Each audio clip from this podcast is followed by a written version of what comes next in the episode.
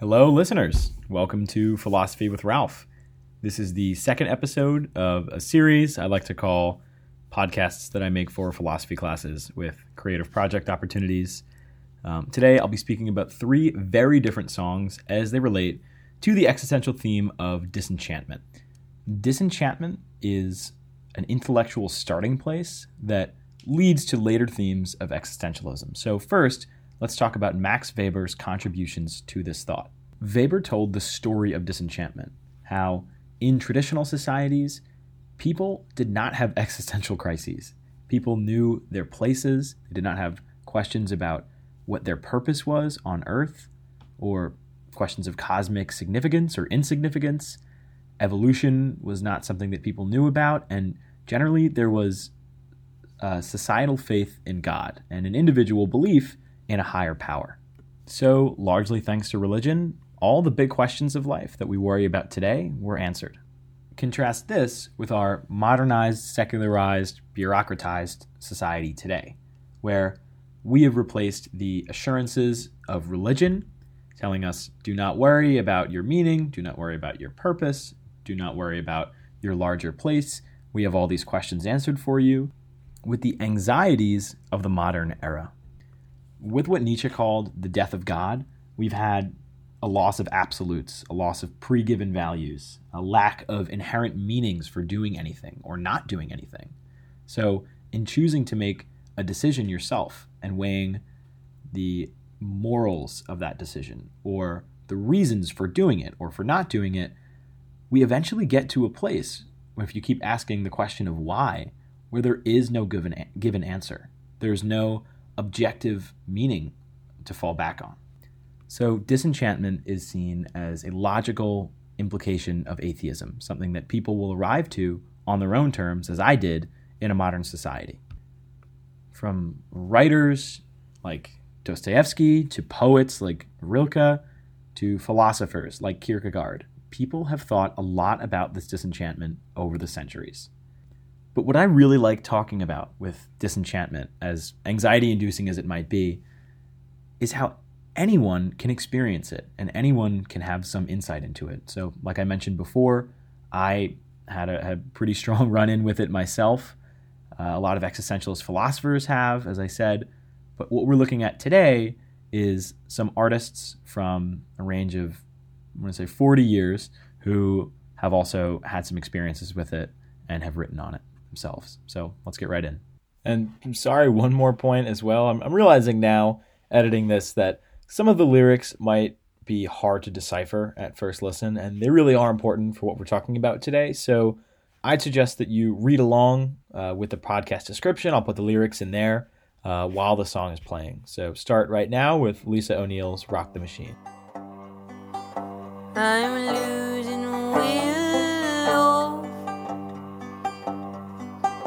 My hands are soft as cotton gloves. Machine has eaten up my job. My meaning, my cause. So I really hope that you read along with those lyrics because Lisa O'Neill has a powerful, powerful voice, but it is a bit difficult to understand her as an American. But let's get right into what's going on here. O'Neill has put herself in the shoes of an Irish dockhand whose job has been replaced in some capacity by a machine. That's the lyrics I'm losing will, love. Um, goes on, my machine has eaten up my job, my meaning, my cause. So O'Neill is really leaning into the uh, concept that many blue collar workers form identities around their jobs, essentially. And within these identities, they have a sense of security and stability and meaning and they're able to bring home a wage and provide for their children, which, she gets into here. So the big point is that with the forces of modernity represented here by this machine, there is a way of life that we are accustomed to that just is no longer. Very quickly, very abruptly. And this song is about that dockhand, the person who is having to accustom to this, having this crisis of meaning. this setup is extremely relevant today because this is a story I think that we all know well of some kind of worker having their job and thus their way of life and their sense of identity and meaning and purpose replaced by technology or in some sense the forces of modernity or capitalism or something like that. Let's play another segment of the song where O'Neill develops these points further. Today, dear, I am unemployed. Before I spoke, you read my eyes. I feared of nothing or no But I feel old and I'm so young. I miss the graft, I miss the boys. I plead for purpose in the void. Time is in a word ticking tighter. I wish my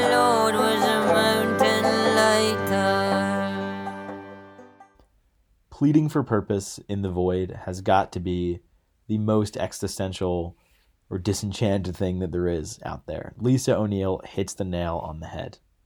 One thing I really like about this song is how O'Neill is able to bridge the gap between existential worries and real world struggles because sometimes existentialism is criticized for being a bit removed from the material needs of the world and of ongoing struggles against inequity and injustice and against real tangible human suffering.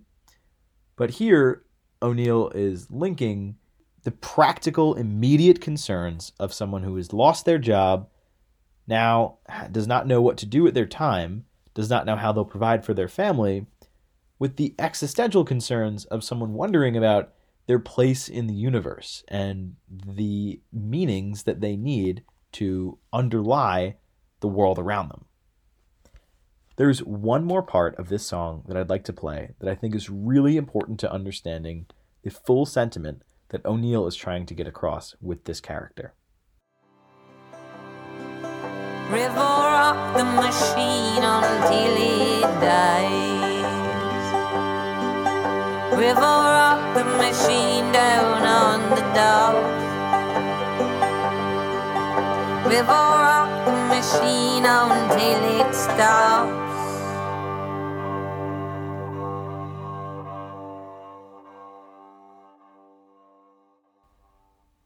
When the person singing the song implores the river to rock the machine until it dies, rock the machine until it stops, we're getting a real perspective on what's going through this person's mind as they ask the river, the natural world around them, to stop the forces of technology, to stop the forces of modernity, and return them to this traditional way of life and the securities and assurances that came with it to make these questions of meaning and purpose go away while also allowing for the person to meet the material needs of themselves and their family. Okay, another editor's note here. This is one of the most powerful, beautiful, thought provoking songs I've heard this year, and I had to cut out a lot of my favorite parts. Um, so I'd really suggest going and listening to the whole 5 minutes, 15 seconds on your own. But all right, let's get into the next one. Uh, the Specials Do Nothing. The Specials are a ska revival band formed in 1977. Somehow they're still making music today, but that's a different story. Here, try listening for themes of nihilism or apathy to the world around us, or the idea that life is meaningless. It won't be too hard.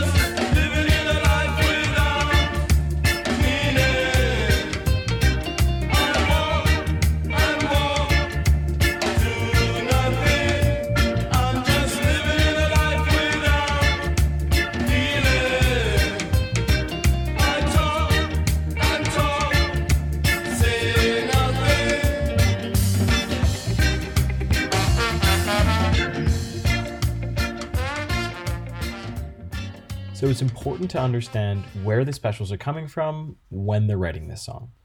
This was a time in Britain of great disillusionment with, now, of course, religion, but also with politics, with class struggles, with general working conditions, and with the state of society. With the ideas of walking and walking and doing nothing, and talking and talking and saying nothing, we get the sense that the everyday parts of our lives that we're supposed to see meaning in, in talking to a friend or going to work, the specials, writing, just aren't. And that can be a really profound sense of disconnection from the world around you.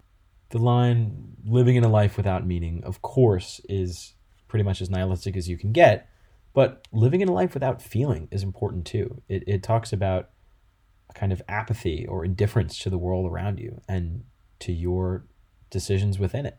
So the choice of where you walk or where you talk, to use the previous terms, or what you make of yourself, if we're getting a little bit more abstract, does not really seem to matter. There's no inherent meaning to it. There's no correct, objectively way to do it.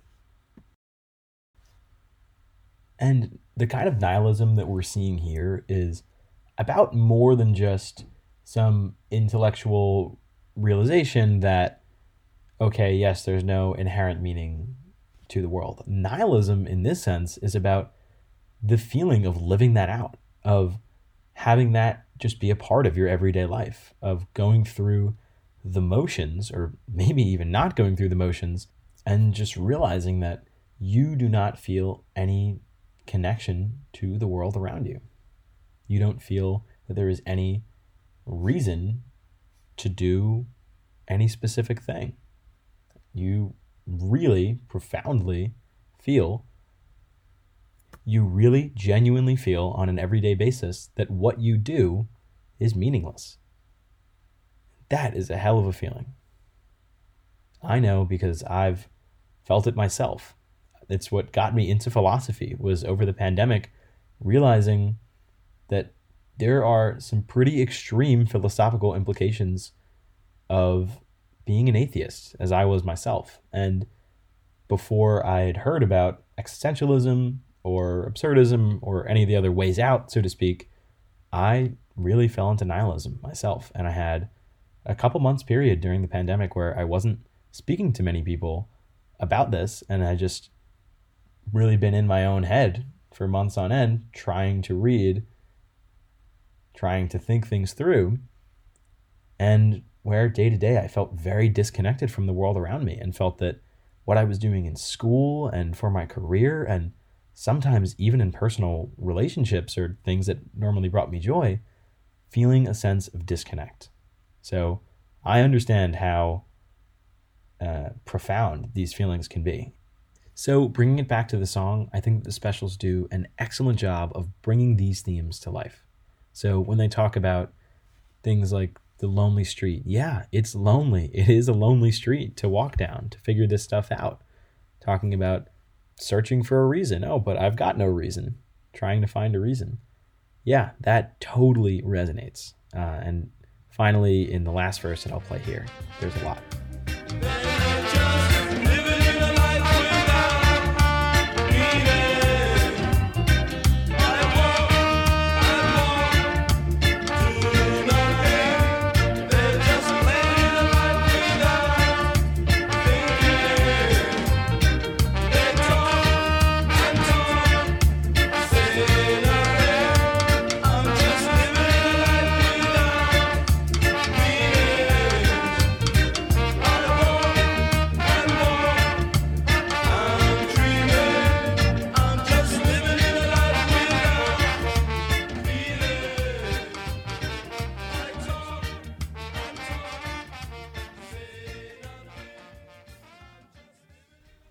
Something that I think is very important is the use of the word there.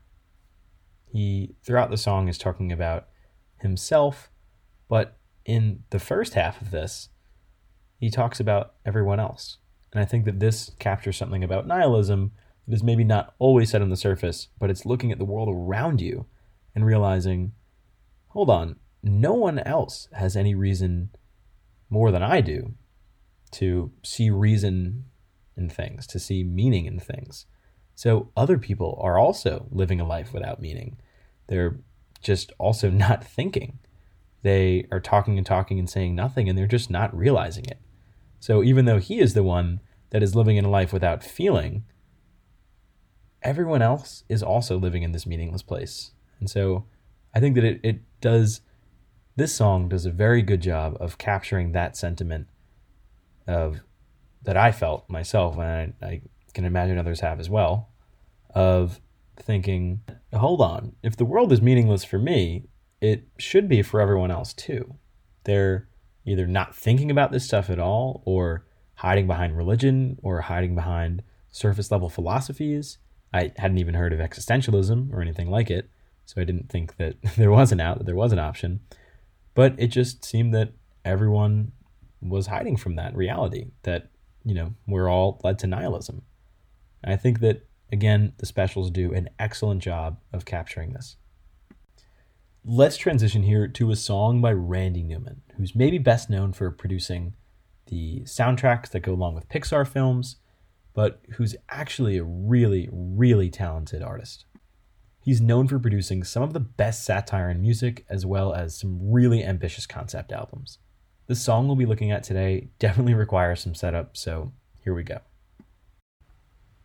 Randy Newman takes the perspective of God, answering finally the questions of why children must die and why humans must suffer. His response is pretty shocking. He says that man means nothing. He means less to me than the lowliest cactus flower of the humblest yucca tree he talks about how he laughs at man's search for meaning. He laughs when man sends his praises up to him, even as he destroys man's temples and kills his children. He'll pray to him. And the line that really sticks with me is that's why I love mankind. But let's just get right into it.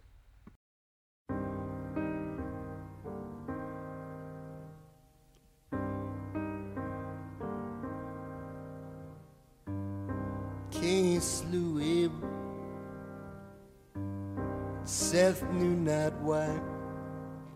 For if the children of Israel were supposed to multiply, why must any of the children die? So he asked the Lord, and the Lord said, man means nothing, he means less to me than the lowliest cactus flower, the humblest yucca tree. Chases round this desert, cause he thinks that's where I'll be. That's why I love mankind. So Randy Newman here, such a cynic. It reminds me of Ivan Karamazov in Dostoevsky's Brothers Karamazov because of the way that he entertains the idea that there could be a God. And with the suffering of the world on his mind, thinks about this is one way, and maybe even the most likely way, that that God could look like. So, like the Grand Inquisitor was a story within a story, the best part of this song is verse 4 when Randy Newman sets up that the Christians, the Jews, the Buddhists, the Hindus all join together. They get their greatest priests and they ask the Lord to speak to them. And the Lord actually responds. Let's hear what he has to say. Editor's note here this is the priest speaking first, and God will respond in just a second. They began to speak Say, Lord, a plague is on the world. Lord, no man is free. The temples that we built to you tumbled into the sea. Lord, if you won't take care of us, Won't you please, please let us be? And the Lord said, Lord said, I burned down your city. How blind you must be. I take from you your children, and you say, How blessed are we. You all must be crazy. Put your faith in me. That's why I love mankind. You really need me. That's why I love mankind.